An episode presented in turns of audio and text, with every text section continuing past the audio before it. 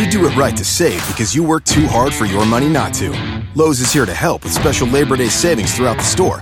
When you buy a DeWalt two-tool combo kit featuring a drill and impact driver, you get a DeWalt Bear tool for free. Choose from a reciprocating or circular saw, angle grinder, or 20-volt battery. And update your appliances and get up to 40% off select appliance special values. This Labor Day, do it right for less. Start with Lowe's. Tool offer valid through 8/28. Appliance offer valid through 9/11, U.S. only.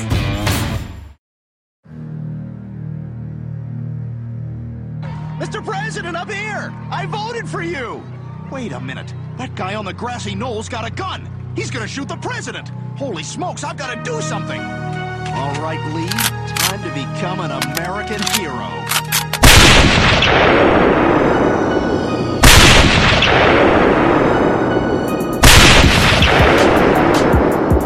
Darkmyths.org, Indianapolis Media Group, proudly present to you The Lone Gunman Podcast, featuring your host, Rob Clark, where research comes to shine and myths come to die. Stay tuned. Be right there.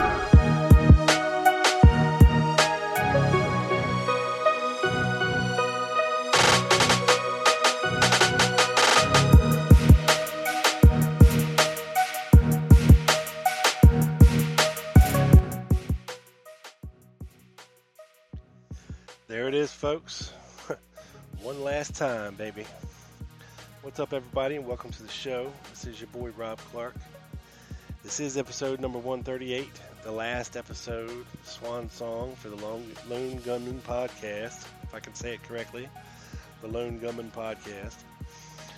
And it's been a ride, man. It's been a trip. It's been real. It's been awesome. It's been frustrating. But no, in all seriousness, I've had the thrill of a lifetime doing this show. And I've met some great, great people that I now call friends. Those have been afforded to me just from having this show and sharing an interest in the Kennedy assassination and researching and, you know, being sane about it, being respectful about it. Being like-minded about it, and I've had a lot of fun doing this show. You know, you haven't heard much out of me in the past couple months. I've been kind of laying low. I was frustrated there for a while with the whole technical aspect of this show. Once again, you know, it's hard for you guys out there in listener land to understand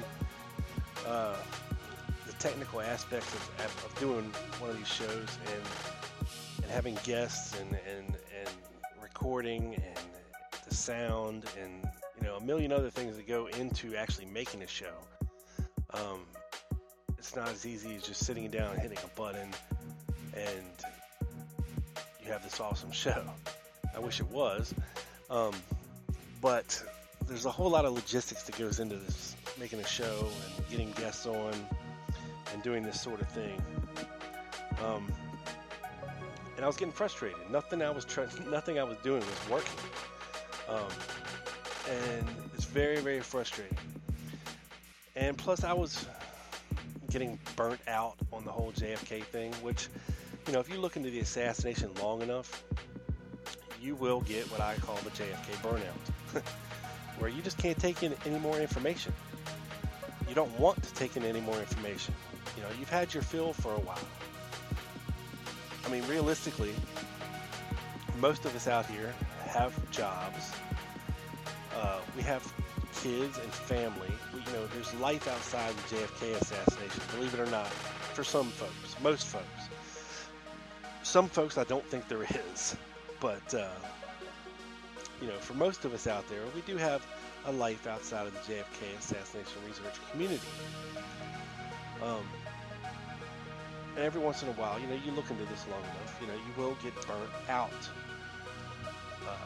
when it comes to processing information, researching things. It's just, it takes a toll on you personally, mentally, physically. You know, if you're reading all the time and you're thinking about this stuff all the time, and you're having conversations about this stuff all the time, either be in person or online, or if you're listening to me, or if I'm doing the show,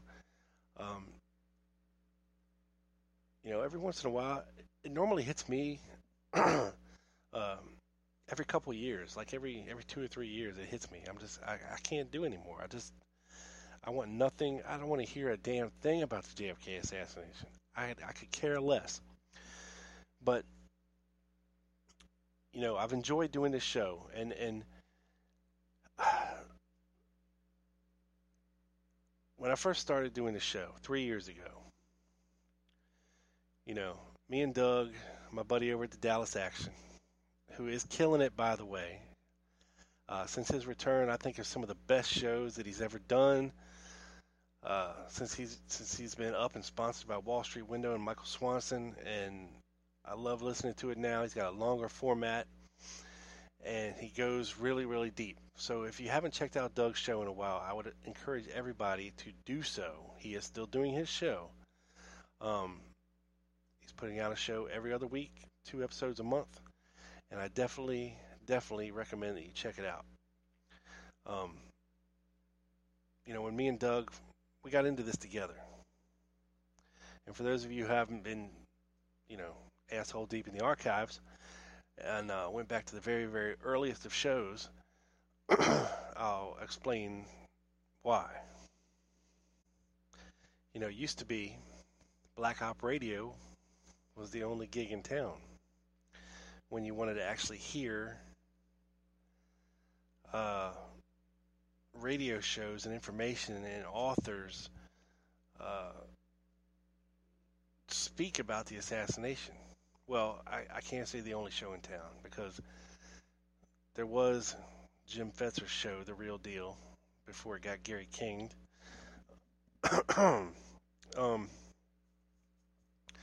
But as you all know by now, my opinion of Jim Fetzer has seriously waned throughout the years, as I believe he's reached some sort of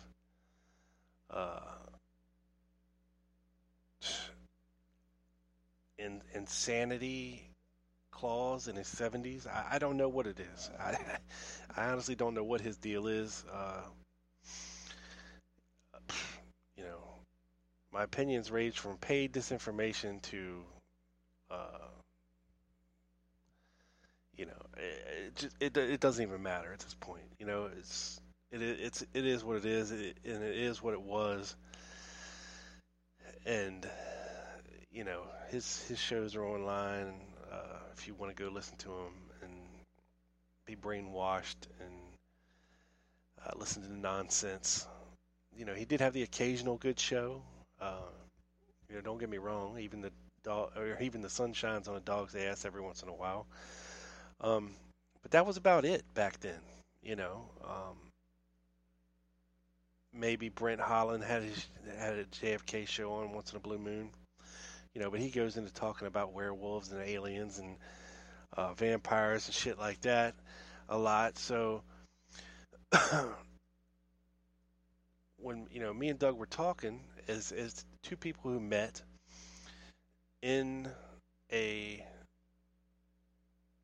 online JFK forum, you know, we were both young guys. We share a common interest in the assassination and other things, music, and you know, we got to talking, and you know, we became really, really good friends. And we were talking about the lack, you know, we both like to listen to Black Op, you know, and you know, I think we both even had one of our questions read the same week, and we were excited about that, you know, and just, you know, just stupid stuff. But, you know, we basically thought, you know, hey, it'd be really cool to do a show that it's about the assassination, but it's not like Black Op. You know, Len is a great guy. You know, we talked to him when we were first trying to start all this stuff, and he, you know, trying to get a feeling for how things go, and maybe, you know, get any advice that he might want to give us, and things of this nature. And you know, I've had no problem with Len Osanic over the years, and I consider him, you know, a friend in the community who's done a lot and contributed a lot to this community. And you can't take that away from Black Op Radio for being there for forever. I mean, dude's in, you know, in the 800s in his shows, and it's crazy. It's for somebody to do that long, that dedicated to it. Awesome, you know. But one thing lacking from Black Op Radio is, I guess, opinions. You know, when I listen to radio, when I want to hear a host, I don't want to just hear the bottom line. I just don't want to hear an author drone on for 2 hours. I like to be able to interact, ask questions, give opinions, have a conversation. And, you know, while Len is great at what he does, you know, he allows his guests to speak without interruption, and that's awesome. You know, but I also like for the host to have an opinion about things, to give us some insight about things that they've learned and gleaned over the years. You know, and we talk to folks like Len.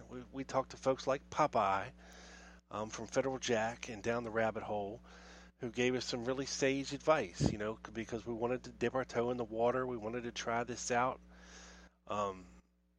And at the time, I don't think either one of us really knew the real dedication that it takes to do this kind of show, both technically and, you know, logistically and literally. You know, I've dumped a ton of hours of my life that I will never get back into this show, and I don't mind one bit, because it was a labor of love. You know, I didn't start doing the show, you know, to become a millionaire and retire, but because, believe me, that's not what happens, okay? And you know, you do have expenses, and look, believe me, there's nothing that I appreciate more than the listeners that did help me out throughout the years.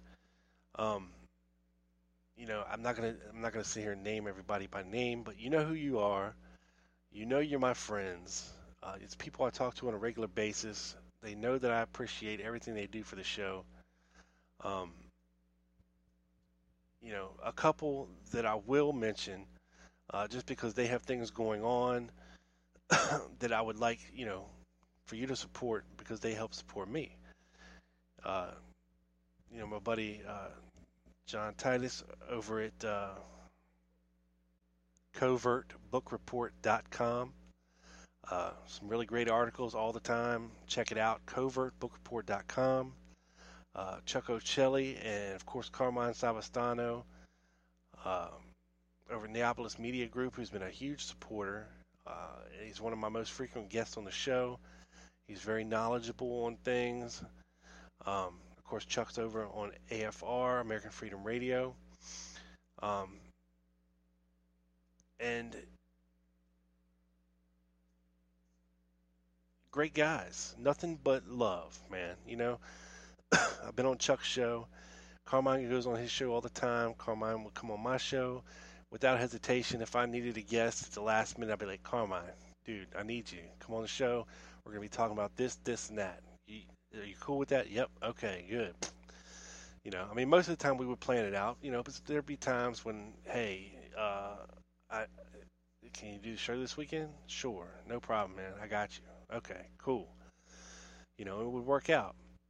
Of course, you know, I was able to do a show by myself and carry the weight, no problem, without a guest, which I did several times. And that's just giving you guys my opinions on what things that I've read, things that I've ran across, things that I've watched. You know, there's been a lot of stuff on the Kennedy assassination come out. You know, this little Lee Harvey Oswald documentary that the History Channel just ran, and then I guess they dumped it after 2 episodes because it was such horseshit, CIA-backed bullshit, and you know, trying to pin it on Cuba and this, and trying to say that these are brand new documents never before seen and blah. Bullshit. And they got called on their bullshit. And guess what? They pulled the last 4 episodes of the series. Now, whether or not we're ever going to see them, I don't know. But episode 3 never aired. So they still have 3, 4, 5, and 6. That's 4 more episodes, supposedly. But I think they caught so much flack just for... You know, I'm sorry, you can't have legitimately former CIA employees who've been touting this, you know, Castro did it thing for years, and internal memos and internal publications and just, you know, there were whole Russian revelations. It's all known. It's all been known for years. And they're trying to treat it like it's some kind of new revelation. Sorry, it's been around for a while. You know, Oleg Necheprenko wrote Passport to Assassination back in the early 90s. And he was one of the guys that worked in the Russian embassy in Mexico City when Oswald supposedly went there. You know, all this stuff. You know, it's been out for years. It's really there's, trust me, there's nothing new. For these guys to come along and think that they've got something new, brand new, that they're going to lay on us, I'm sorry, but there's way too many hardcore, and I'm not one of them, hardcore JFK researchers out there who would have and already did have ran across a lot of this information. Guys like John Newman, you know, people that live in the archive, you know, just... I don't know what they thought they were trying to pull, but you're not going to get away with that kind of stuff, especially in the JFK research community. It's just not going to happen. Sorry, History Channel. And we all know the direction they've been going in the past few years. So none of that is new. You know, and then last year, you know, we had the Stephen King miniseries, 11/22/63, which I thought was great. From an entertainment standpoint, I really enjoyed the show, so much so I've recently ordered the Blu-ray of the entire episode, or the entire miniseries, and I'm watching it again. I loved it. I like James Franco. I don't know why he makes me laugh, but some of his serious stuff I dig too. You know, and the imagery of the times and the cars and... You know, I just really dug it, and I thought it was well done. I'm sure it didn't stick to the book, it didn't stick to factual reality historically, or what most people believe happened, in the assassination. You know, the basic premise of the book and the miniseries is to go back and stop Lee Harvey Oswald from killing Kennedy. You know, and a lot of people don't believe that that's how it went. You know, but it is what it is. I took it for what it is, and that's entertainment. You know, there's still new books coming out. This is the year we get the archives to release the rest of the files, unless Trump stops it, which I doubt he will, since he's a big conspiracy theorist at heart. I doubt Trump will block that. If he does, then that just shows you guys who's really pulling the strings in Washington, D.C. You know, so there is upside on the horizon. Some very exciting things coming about. You know, JFK would have been 100 years old had he lived this month, at the end of the month. That's crazy to think about, you know. Oswald would have been, 70, born in 38, 2018, maybe almost 80, I guess, then, right? I don't know. I'm horrible at math. 38 and 70, that'd be 2008. Yeah, he'd be 80, almost 80. It's crazy. Crazy to think about. You know, and we still have these people that are alive. Ruth Paine, you know, and there was a guy doing a documentary on Ruth Paine. They got to interview her. Of course, from the clips that I've seen, and I think he was doing a Kickstarter campaign to get this documentary out. It's called The Assassination of Mrs. Payne or something to that effect. I was going to have him on the show, or if I was still doing the show, he was piquing my interest enough to ask him if he would like to come on the show, if I was still doing it, but I think the Kickstarter ran out April 22nd, and I'm not sure if he ever met his goal or not. I think he said if he didn't meet the goal, you know, then this project would never see the light of day, which is a shame. You know, if you know guys like that should have more support in the community. They should seek out people like me, Doug, Black Op, to get the word out there to the assassination community. There's a lot of people with deep pockets who would have helped him out, I believe, if they would have even known about this. But, you know, that's not my business. You know, I would have asked him if I was still doing the show. And I think he would have been a cool guest. But I think the gist of the whole thing was that, of course, Ruth Paine's not admitting to anything. You know, of course, she's confronted with the hard questions, which is good. You know, like, was she a babysitter for Oswald? Was she working for the CIA? Of course, she's not going to admit any of this stuff. It's true. Even now, late in life, you know, like this, you know, we got Robert Oswald still alive. We have Marina Oswald still alive. We have Buell Frazier still alive. We have Lee Harvey Oswald's children, Rachel and June, still alive. We have all of his grandchildren out there still alive. You know, who maybe would someday take an interest in, you know, either clearing their father's name or their grandfather's name. You know, we got a little bit of that from Rachel and June in the mid-90s. Didn't really go anywhere. You know, I'm sure it's been a rough life for them to be the, you know, daughters of the accused assassin of the president. That's not something you want to wear around on your electric shirt. But, you know, they also need to realize that while Lee Harvey Oswald may have been convicted in the eyes of the world, he never was convicted in a court of law. And there are many, many, many, many, many, many questions when it comes to, was he actually involved? Did he actually do it? What did he know? This and that. And I know if it was my father that was accused of this, you couldn't stop me from digging and trying to clear his name. But that's just me. Maybe they want nothing to do with it. I don't know. But anyway, I digress. I'm getting away from the crux of what I wanted to talk about here. So anyway, me and Doug wanted to start a show together, but logistically at the time, it was pretty much impossible for us to do together. More easy for us to do separately and to kind of do our own thing.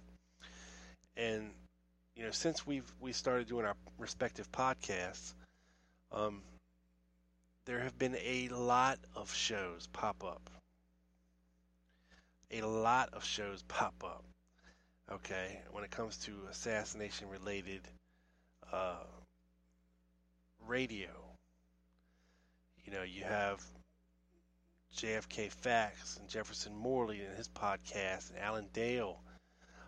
You have the Russ Baker Who What Why podcast. You have the ROKC doing their own podcast for their forum. You know, the list goes on and on. There's a ton of choices out there for you guys to listen to when it comes to, you know, assassination talk. Way more than when we first started doing this. you know, this show has afforded me the opportunity to go places, to meet interesting people, to make new acquaintances and friends in the community and in life. You know, when I talk to somebody like Carmine, you know, it's just not about JFK. You know, we talk about life. We talk about what's going on in our lives. We talk about how we're doing. You know, and it's good to have friends like that. You know, when I talk to Doug, you know, we might talk about some stuff, but, you know, it's generally more about life and what's going on with what we have going on. It's not all JFK all the time. And trust me, I'm not going to disappear from the JFK community. It's just that this show, as you know it, is stopping at this point in time because it's time for it to stop. You know, there's many other choices out there now, doing good things and sounding great. And I don't need to do this show anymore. I've gotten everything that was on my chest off my chest. You know, this show will stand in perpetuity in the Spreaker archives for God knows how long, till the server goes to shit. I don't know. But my archives aren't going anywhere. They'll always be at Spreaker, as far as I know. Which means that they'll always be on iTunes, which means that they'll still be out there somewhere, somehow.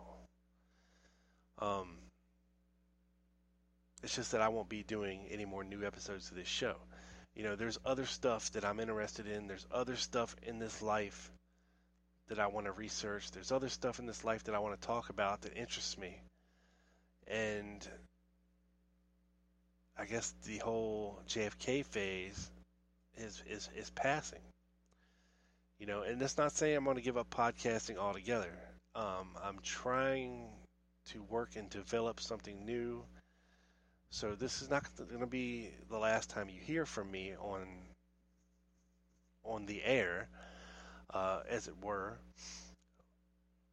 It just might be a little while, because the next project that I do, I want to do right. I want it to be awesome. I want it to be successful. And I want to take everything that I've learned these past 3 years and really apply it and, you know, learn from it and make this next show something that I'm proud of, something that I would listen to, something to really, you know, be entertaining. And because, you know, the Lone Gunman Podcast doesn't cast a very wide net. It appeals to a very, very small percentile of the mainstream population.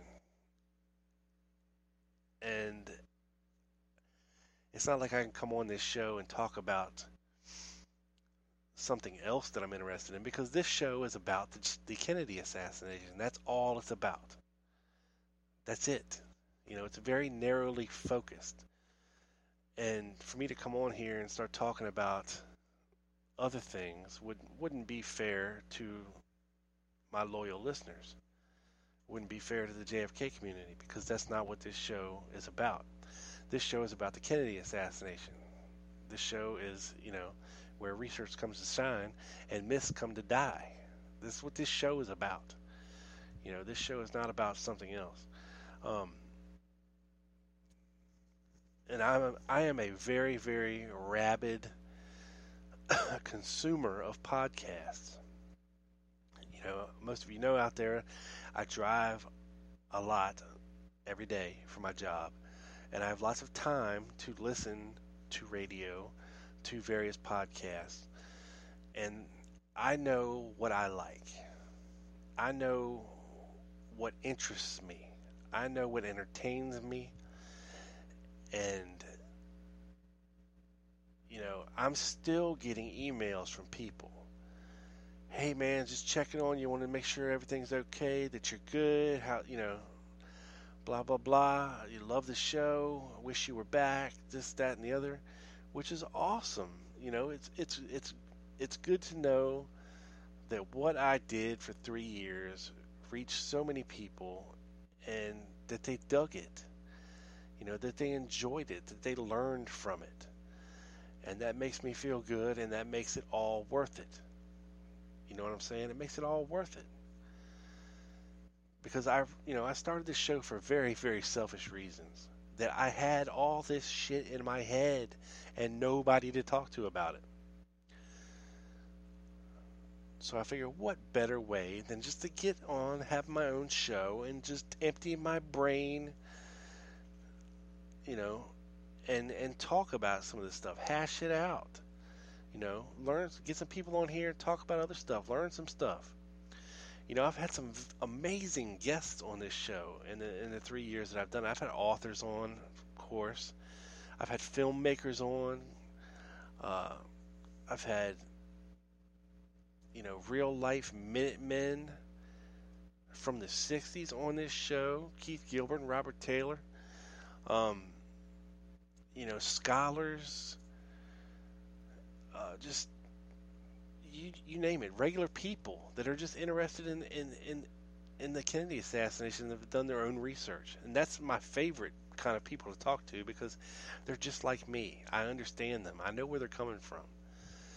And if you have something to say and you have the evidence to back it up, and I want to hear about it, you know, because there's lots of people out there looking into the assassination still to this day. You know, that are sitting on a ton of information that have no way to get it out to the public. I guarantee you 40% of JFK researchers don't even get online. They don't participate in forums or on Facebook. And they've just been, you know, doing their thing for 30 or 40 years. You know, you run into it all the time.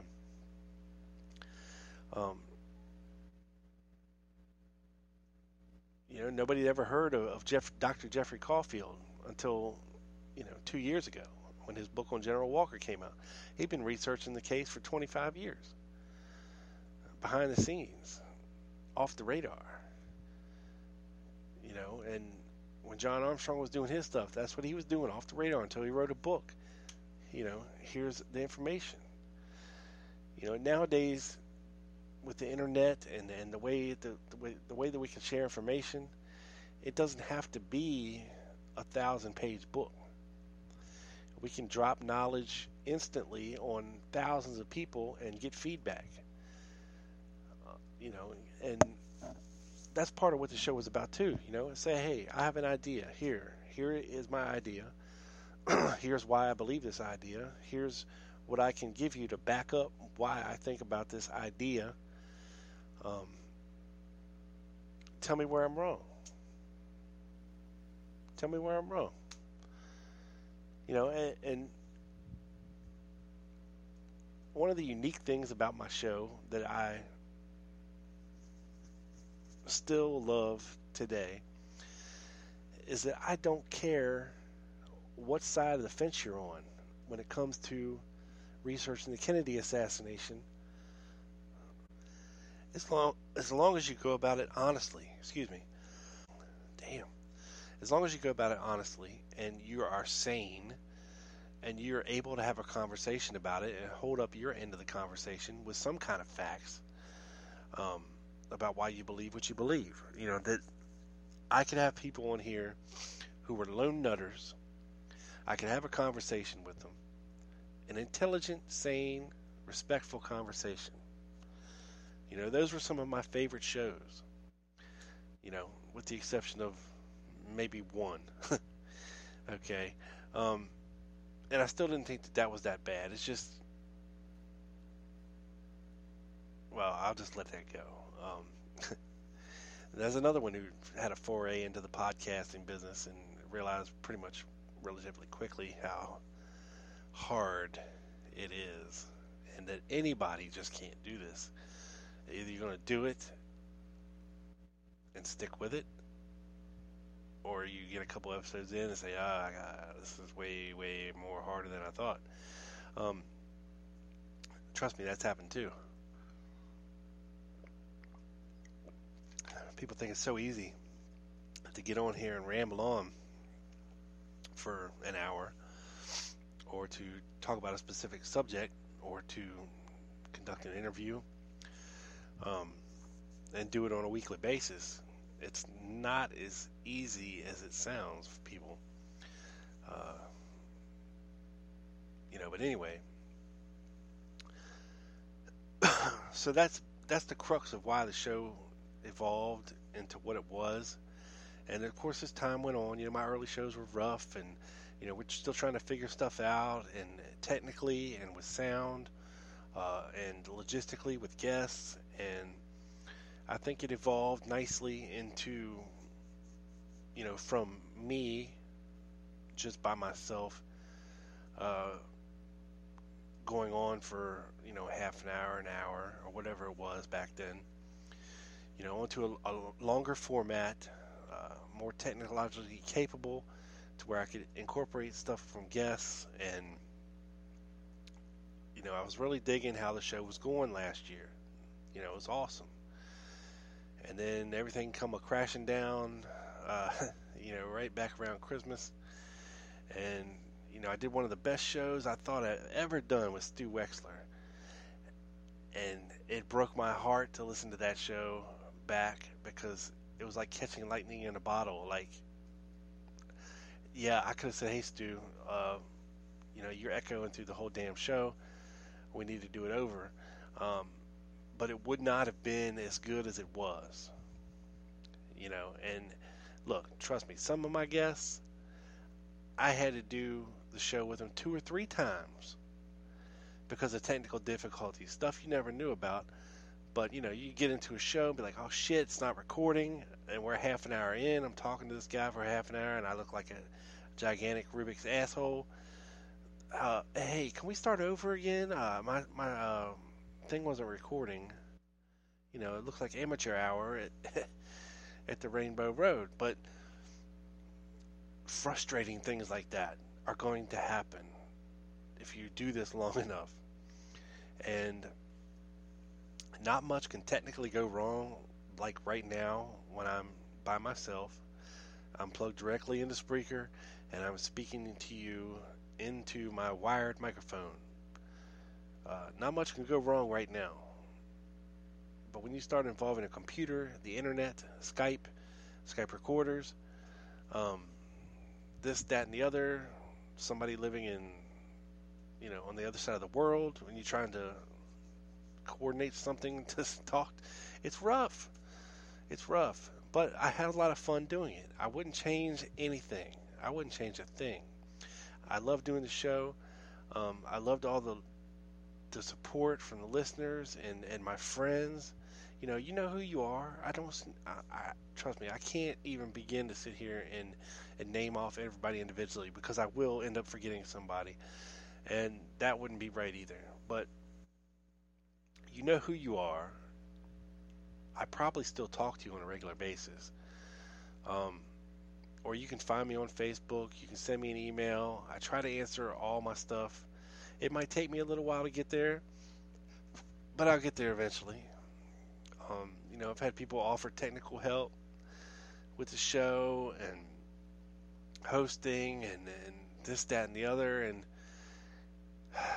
it's great. It's great, man. To get to a level to where you get a little bit of respect, for what you do and how you compose yourself and how you conduct your business.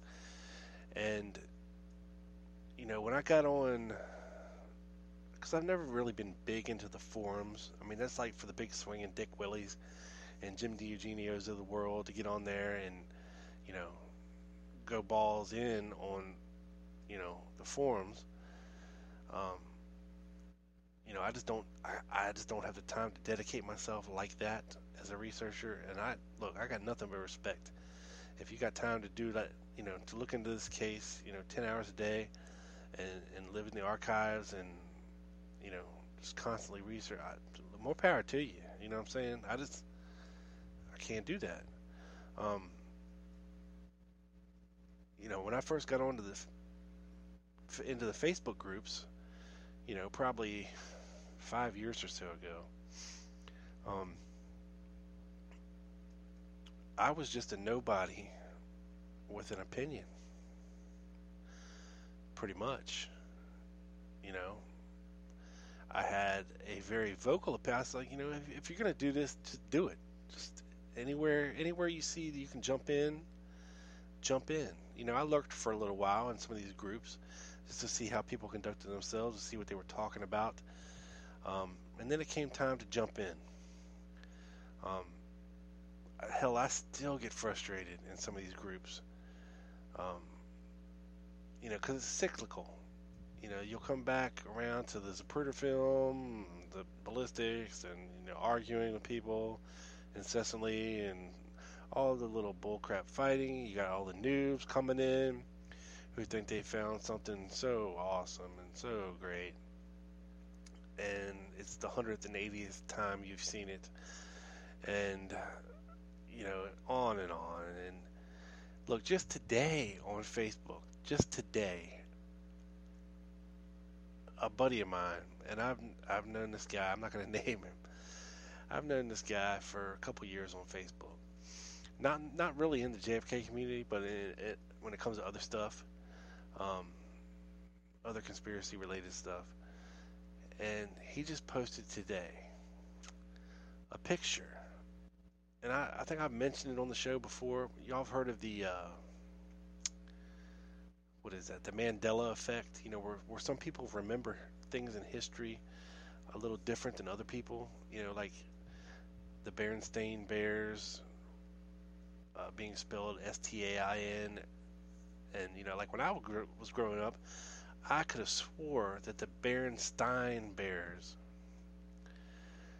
it was always spelled S-T-E-I-N, but apparently it wasn't.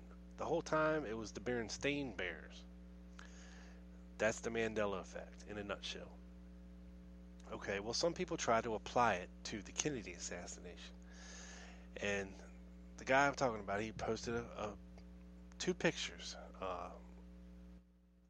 because according to him, in his memory of the Kennedy assassination, now he's not a JFK researcher by any means, but of course he's generally interested in conspiracy stuff, so of course he's probably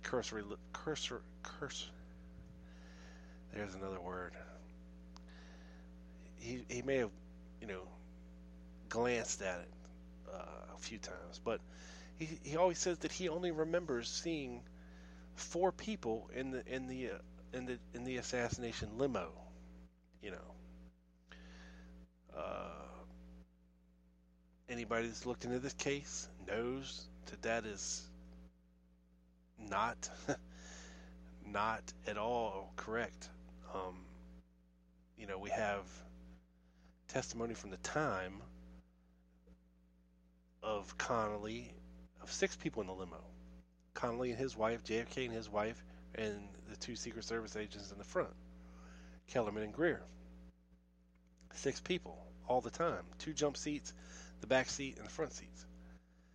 Well, this guy remembers it as two Secret Service guys in front and Kennedy and his wife in the back. And that's it. The four-seat limo. Well, he posted a picture that he found on the internet somewhere, I don't know where,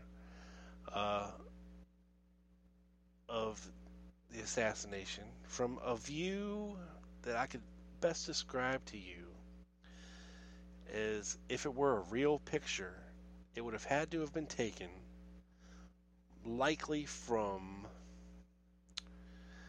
the Dow Tex fire escape at about the second or the third floor. An unobstructed close-up view from the back of the limo going down Elm Street. To me, it was obviously not a real picture from the assassination. Obviously, to me, it was from some kind of reenactment, TV show or movie, something to that effect. But even still, and this is what he posted to support his argument of four people in the car, you could quite clearly see, because I understand why he might have thought that there was only four people in the limo, because as soon as Connally gets shot and JFK is shot for the first time, Connally very quickly disappears into his wife's lap, and they are laying down pretty much inside the limo, and you can't see them in certain parts of the Zapruder film because they are laying down, and in some photos you can't see because they have already been shot, or Connolly's been shot, and his wife pulls him down and she goes down too. I understand why some people might confuse their memory with just remembering only seeing four people in the limo, but there's always been six people in the limo. Just things like that, he wasn't defending his position very well. He was just stating, well, this is how I remembered it. I finally saw a photo to where this is how I remember it. But it wasn't an accurate assassination photo. It wasn't a historical, factual photo. It was from a reenactment.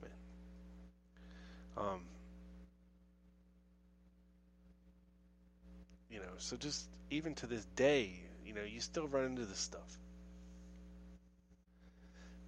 Judith Baker's still putting on conferences, still coming out with books. Ralphson Kaye is still plying his bullshit about Jack Ruby imposters and underwear and handcuffs and this, that, and the other in the doorway. Richard Hooke is still espousing James Files was behind everything and was a shooter on the knoll, and still to this day you have nonsense and horse shit like this that you got to deal with on a daily basis, that you got to see on a daily basis, because they're heavily posting this stuff around the internet, relentlessly posting this stuff around the internet. And before people like me and Carmine and Chuck and other folks came along, they were doing this stuff unopposed. So that people maybe new to the assassination, they would get in these groups, and this is what they see. They see Ralphson Kaye posting this crap. They see Richard Hooke posting this crap all the time. And they think it's true. Because, it's all about photo manipulation. There's no facts. There's no evidence backing this stuff up. It's all photoshopped crap and lines drawn all over everything, and it's just nonsense. But to the untrained eye, and to those maybe new to the thing, who want to believe in some kind of crazy conspiracy theory, who want to believe that they've solved the case and Oswald was on the front steps, and there's no way he could have been shooting if he was down on the front steps. It had to be him. This case is solved. Pat me on the back and spank my ass and send me on my way.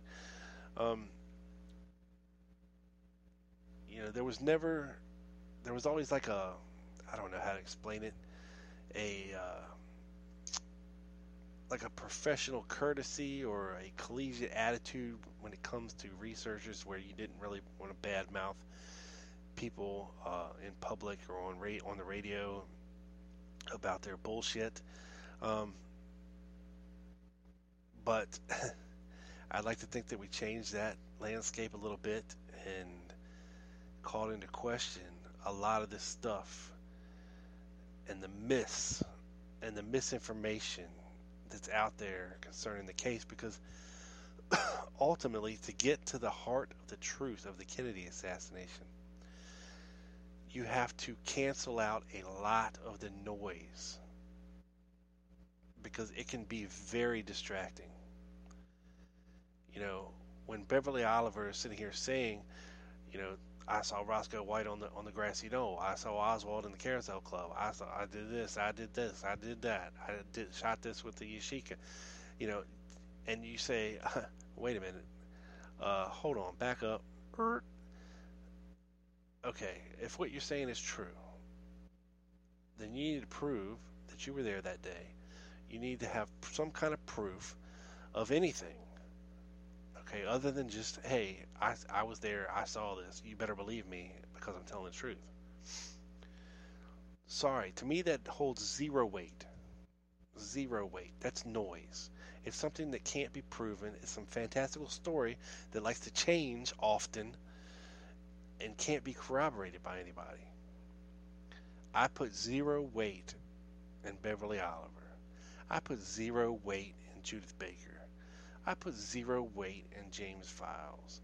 There's a lot of things that I put zero weight in because there's just no evidence or corroborative anything to prove anything that these people were saying. Yes, they are fantastical stories. Yes, it would be great. It would make a great movie. Yes, it would make a great book. You know, if Judith Baker would have just labeled her book as fiction, you know, hey, awesome book. You know what I'm saying? Good job. If she had just come out as a researcher who happened to write a fictionalized account of, you know, meeting Lee Harvey Oswald and this love story, that'd have been fantastic. But that's not how it happened. You know, she wants to go into this fantastical love story and this, that, and the other, none of which can be corroborated or proven or is backed up by any kind of evidence or anything in the actual factual record of things. You know, canceling out all this bullshit and noise is essential and key to finding the truth of what happened in the assassination. People say, well, you can't prove any of this stuff. Well, actually, that's not true. You know, people say, well, you can't trust the CIA and these documents and this and that. Well, you know what? That's not true either. Because I guarantee you the CIA never believed for a second that any of this shit would become public record.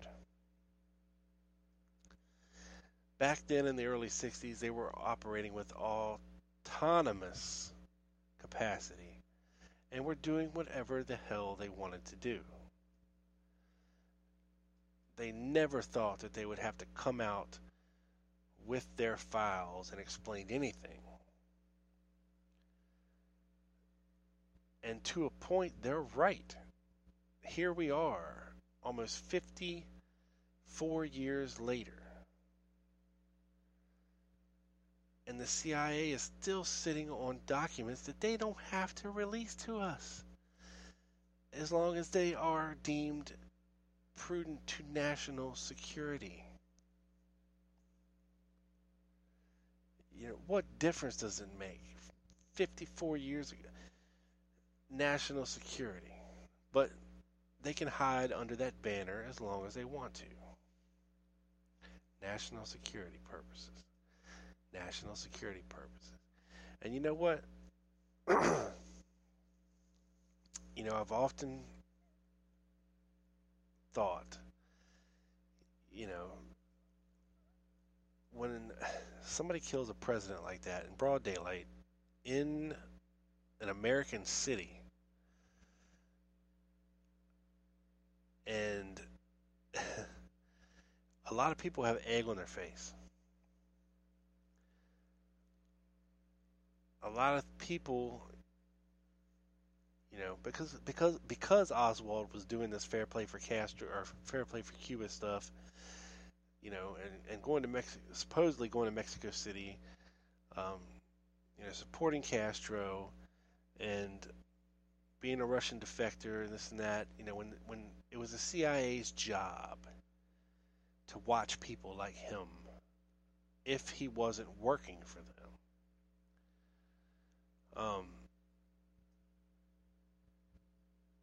And here he is coming back to the United States and supposedly killing the president in broad daylight in the middle of a street in a United States town under the protection of the Secret Service. And initially getting away with it. That's the thing. You know, had this whole Tippit thing never happened, can you imagine if Lee Oswald would have supposedly gotten away with it? Or whoever shot at him got away with it? And the murder was never solved? But now, you got to think about this. The FBI. This was their turf. Okay, the CIA is not supposed to operate inside of the United States. They are supposed to be a foreign intelligence agency. But now what they should have done is pass their information. Say, hey, FBI, Hoover, we picked up this guy, a return defector. He's got a Russian wife. You might want to watch this guy. He's doing this, he's doing that. Now it's the ball's in your court, Hoover, FBI. And then this happens in Dallas. Who looks like who let this guy slip through their fingers? Who wasn't watching this guy? And then suddenly now we have to save face. Now we have to, come up with excuses. Now we have to do this. Now we have to do that. A lot of covering your ass. A lot of blame. And, here we sit 54 years later, still wondering what the hell happened. The truth. What is the truth of what happened? Was it Oswald? Was it? I've uncovered a lot of interesting tidbits on this show. And talked to a lot of interesting people. Guys like Bart Camp, Richard Gilbride, and I know those two don't like each other, but both independently have done a lot of work on the case, and important work. And ultimately, we don't have to like what everybody else does. It's just, we take a piece from here and a piece from there. And finally, the puzzle starts to take shape. And hopefully, eventually, we have a complete puzzle where we know all the pieces and where they fit. But we're not there yet. We know a lot more than we did 50 years ago. We know a lot more than we did 25 years ago. But of course, all this extra information makes things all the more confusing. Because a lot of people like to look into this case. A lot of people like to insert their opinions in this case. A lot of misinformation gets espoused in this case and becomes lore and supposed fact. That needs to be debunked later on. And, the guys, Chuck over on his show is still doing the Myth Show, which I think, if you haven't heard any of the myths shows over on the Ochelli Effect on American Freedom Radio, you should really head over to Ochelli.com and check out the archives and or on YouTube. Just type in Ochelli Myths. And YouTube, you'll find the shows. I've been on a few of them. It really helps to get the proper historical record on a lot of these people and give you the entire picture of some of these folks and what you can believe from them, what you shouldn't believe from them, and why. Because guys like Tosh Plumley, they can talk all day about all this abort team and blah, blah, blah, blah, blah, and prove it. Prove it. Show us the documents. You were doing this for the CIA? Okay, where's the internal memos? Where's the CIA documents? Where is it? Who was with you? Can you prove it? Can you prove so-and-so was with you? You know, you need more. It's a great story, but ultimately we need more. And that's what I'm trying to get at here. A lot of people have a lot of great stories about the assassination and their supposed involvement in it,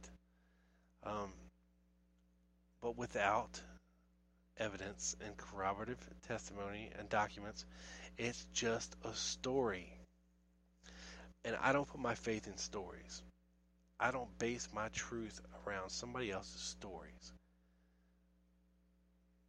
I just can't do it. That's not being honest, and that's being lazy. Honestly, if you just believe wholeheartedly in things like that without taking the time to even look or Google something, then you're a lazy researcher. That's not even being a researcher. That's just being a lazy sheep. A blind sheep. And I got no time for people like that. No time whatsoever. I've done my arguing. I've wasted my time with these people. Trust me, you're not going to change their mind. You're not. Ralphson Kaye gets bashed on a regular basis by like 3 or 4 bloggers a day. He's been bashed on my show endlessly. He's bashed on Facebook like a freaking redheaded stepchild. And he's still making 6 posts a day on his blog spot about how it's a fake Jack Ruby. And I mean, it's just retarded how deep this stuff goes. But you're never going to change these people's minds. They're nasty. They're spiteful. They want to be right. They want to think that they've solved the case. They want to be right. And they'll manufacture evidence, supposed evidence, to prove it. They'll doctor photographs. They'll lie. They'll make shit up. And you need to realize that about, you know, this community. You know, I'd say 90% of the researchers out there have a good intention. You know, we all want the same thing. We all want the truth. Just how you get there and being honest about it. But anyway, I've rambled enough. You know how I feel. I've had a great time doing the show. I wouldn't change anything. Great friends. And it's not the last you'll hear from me. I will, you know, still do guest appearances on other people's shows. You know,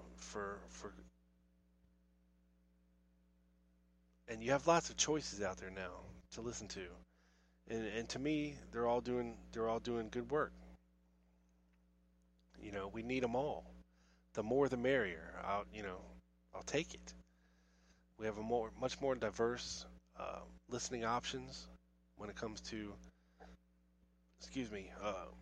assassination conversation, and that's awesome, to quote Doug Campbell.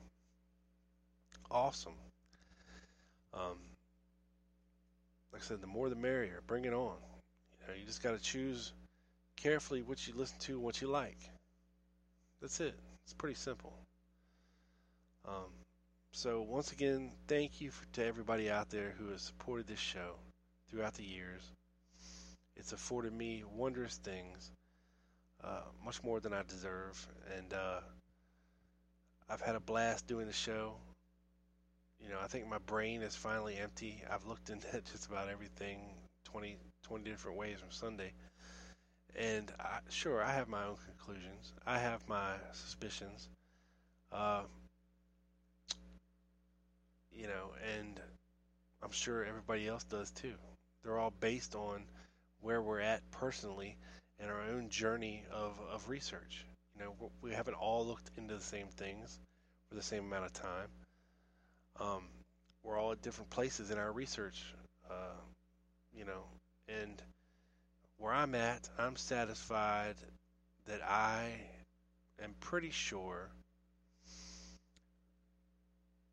that I know what happened that day.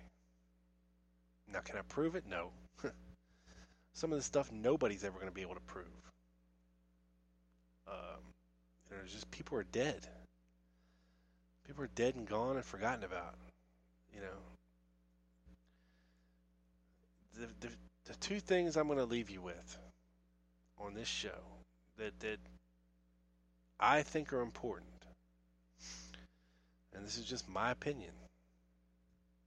Well, actually, three things. The first one being Buell Frazier.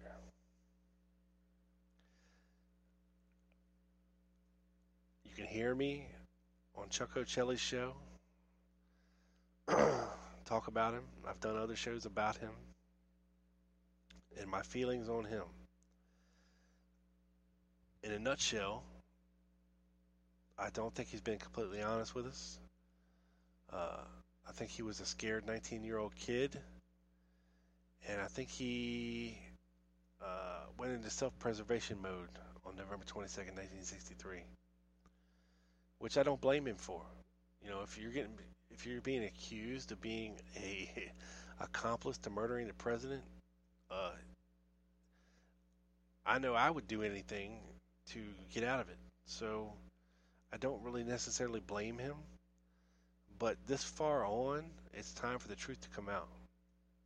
And there's been little indications over the years that he's lying about what happened that day. And you know, if you want to know more, just go back and listen to the show that I was on. I was on Chuck Ochelli. I think it was actually episode 137, the one right before this one that I posted, the Ochelli or the Clark on Frazier on Ochelli show. It's 2 hours of me and Chuck talking nothing but Buell Frazier. And there's some very interesting tidbits that you people need to know about if you haven't heard about him yet. I think he's a very important figure in when it comes to figuring out the truth of what happened that day. And that's all I'm going to say about that. The second one being Larry Crafard. Why is he important? He's important for a number of reasons. I think he's responsible for a lot of the alleged Oswald Ruby sightings of them together, of supposedly Oswald having Ruby's car and taking it here, there, or everywhere. I mean, he was Jack Ruby's little bitch boy. Sure, he's going to take Jack Ruby's car to the mechanic and get it fixed and things of this nature. He was his boy Friday, and he looked a lot like Oswald. Now, was this coincidence, or was it some kind of a plan? That's where things get interesting. Why did Larry Crafard suddenly leave town the next day? That's interesting too. And when you come to look at into Crafard's life a little bit more, and you find out that, you know, that he was a hitman in the early, in like 1960, 61 in San Francisco. He was former military in the army at the same time as General Walker was in Germany. They were both in Germany. Walker was the high commander general of Germany and propagandizing the guys he's in charge of in the army with this communist shit.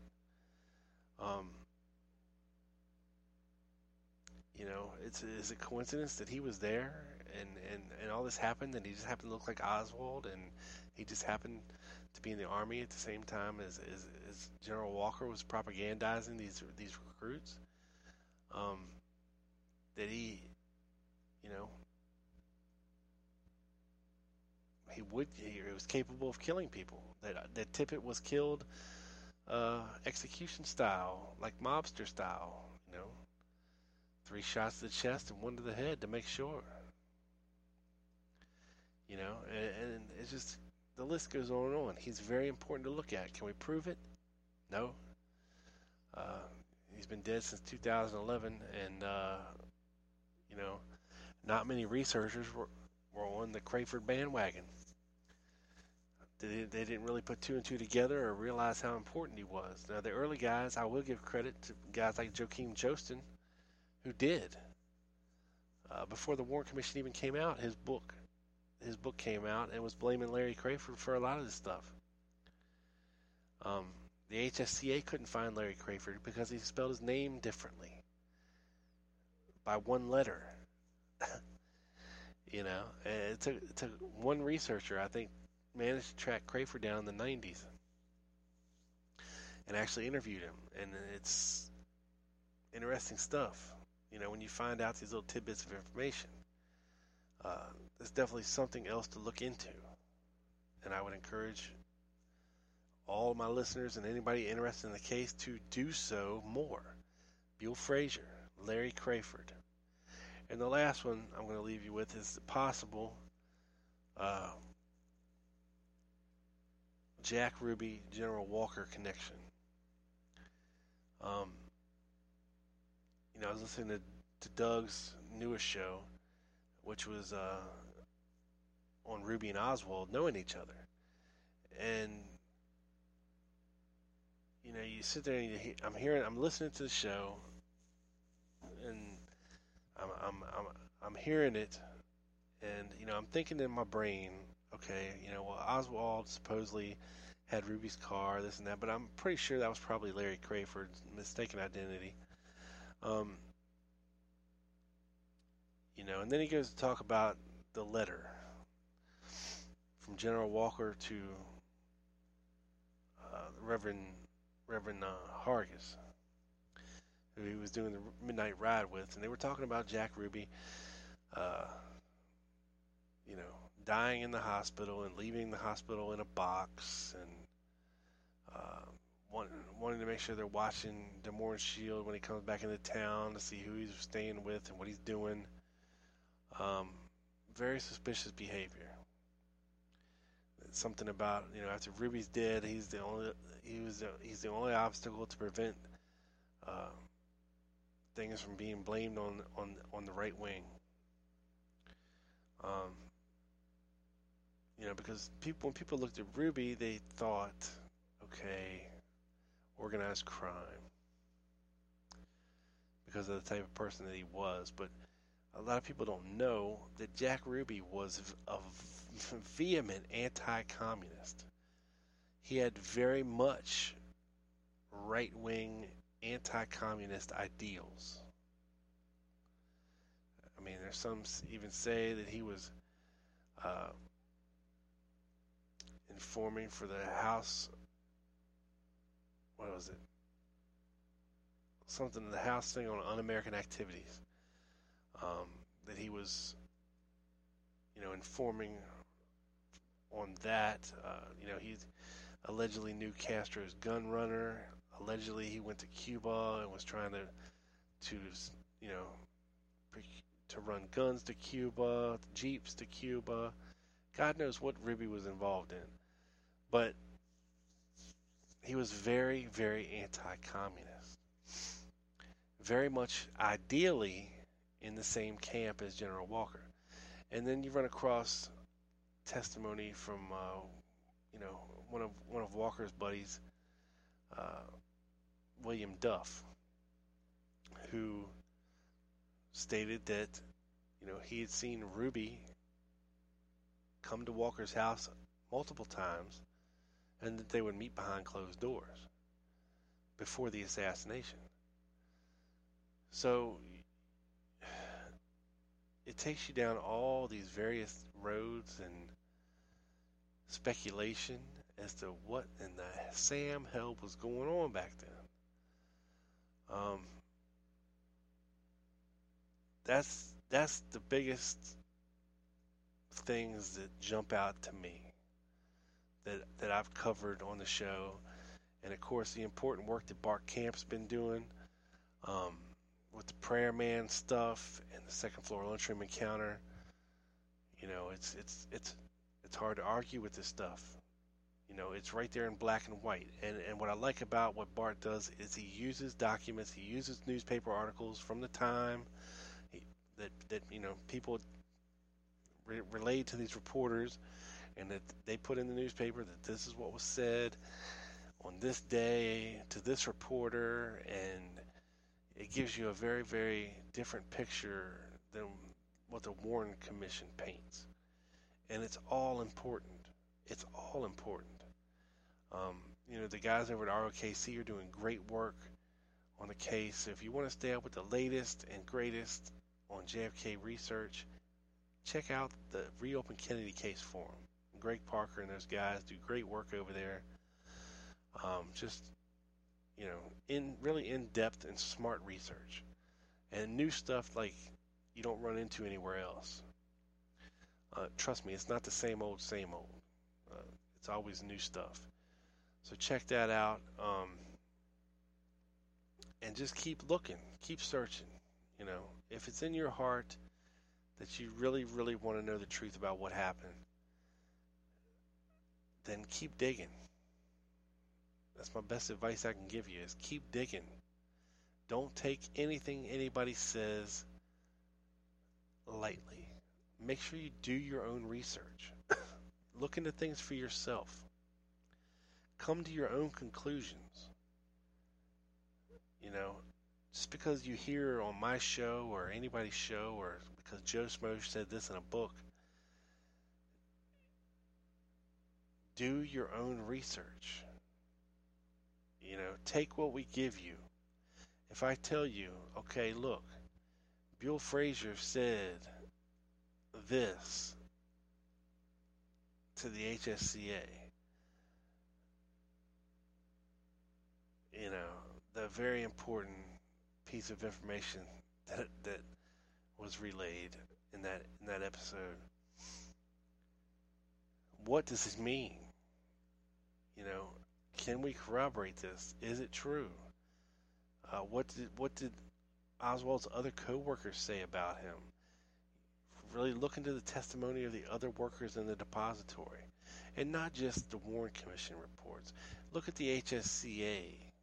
Look at various other interviews, newspaper interviews, other outlets, and you got to put all this stuff together. You know, because what Charles Givens told,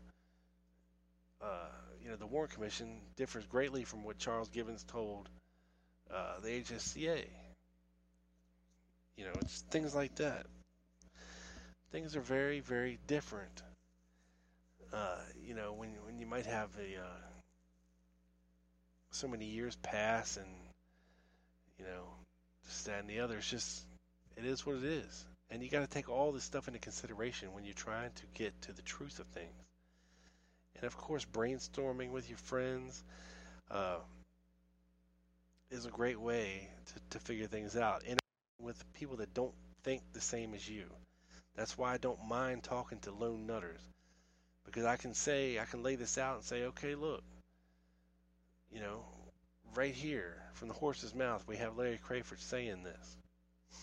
Okay, tell me where I'm wrong. And I'll lay it out. Say, okay, look, this is why I think that Larry Crafard shot Tippit, not Oswald.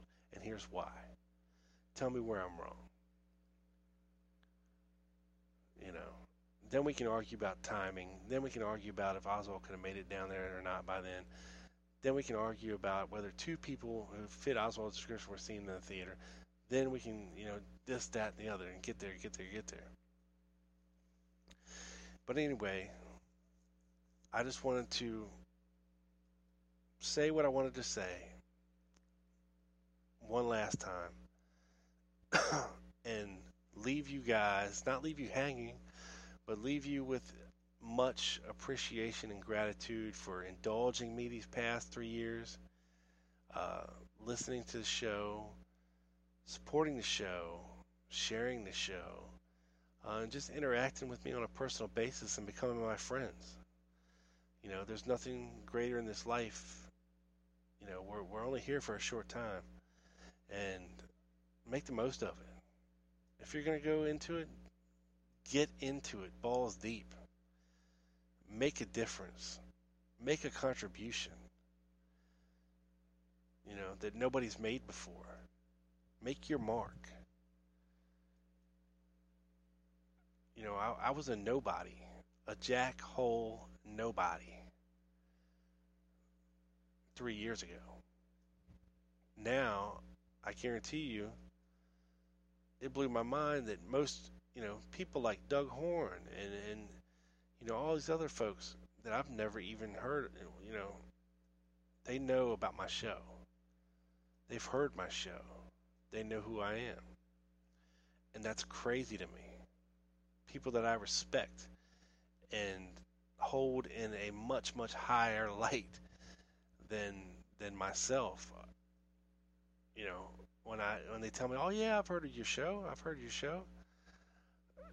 craziness blows my mind all the time, every time, because you know I was just a guy sitting in his car talking into his phone for a long time, and I would get so excited when 10 people would listen to my show.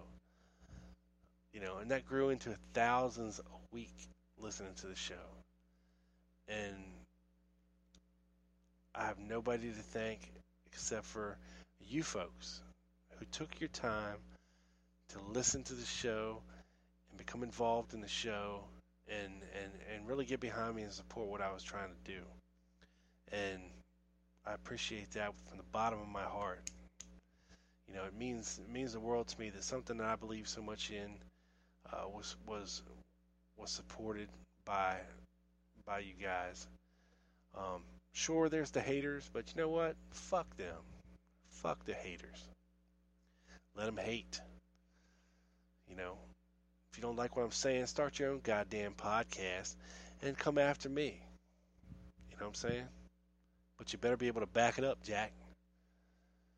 Because I guarantee you, anything that I've ever said about anybody on this podcast negatively, I can back it up 100%, even in a court of law.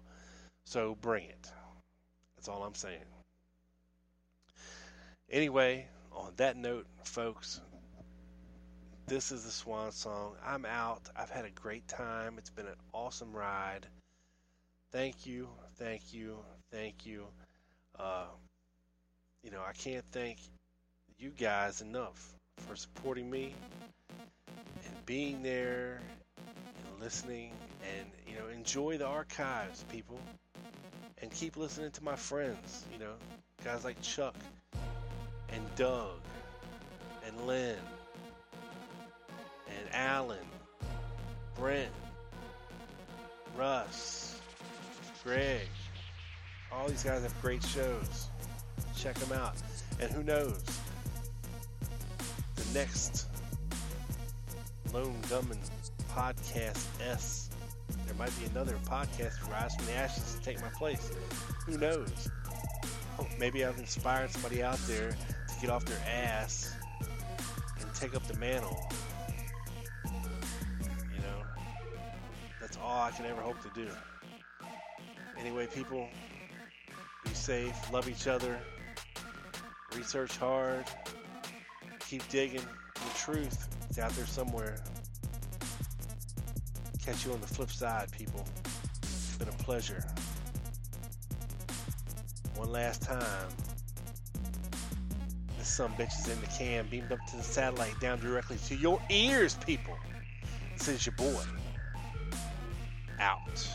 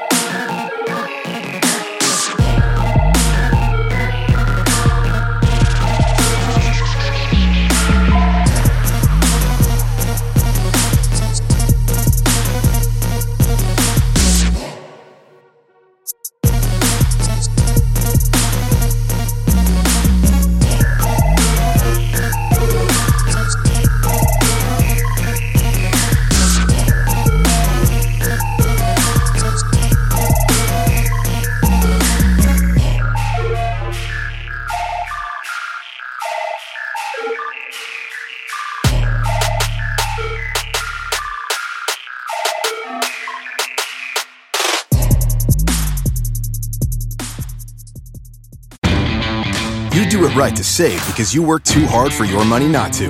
Lowe's is here to help with special Labor Day savings throughout the store. When you buy a DeWalt two-tool combo kit featuring a drill and impact driver, you get a DeWalt Bear tool for free. Choose from a reciprocating or circular saw, angle grinder, or 20-volt battery. And update your appliances and get up to 40% off select appliance special values. This Labor Day, do it right for less. Start with Lowe's. Tool offer valid through 8/28. Appliance offer valid through 9/11, U.S. only. At Farmers Insurance, we have concrete evidence that parking under an industrial cement mixer, that's just asking for trouble. Seen it, covered it. Click for more. We are farmers. Bum, bum, bum, bum, bum, bum. Underwritten by Farmers Truck Fire Insurance Exchanges and Affiliates. Products not available in every state.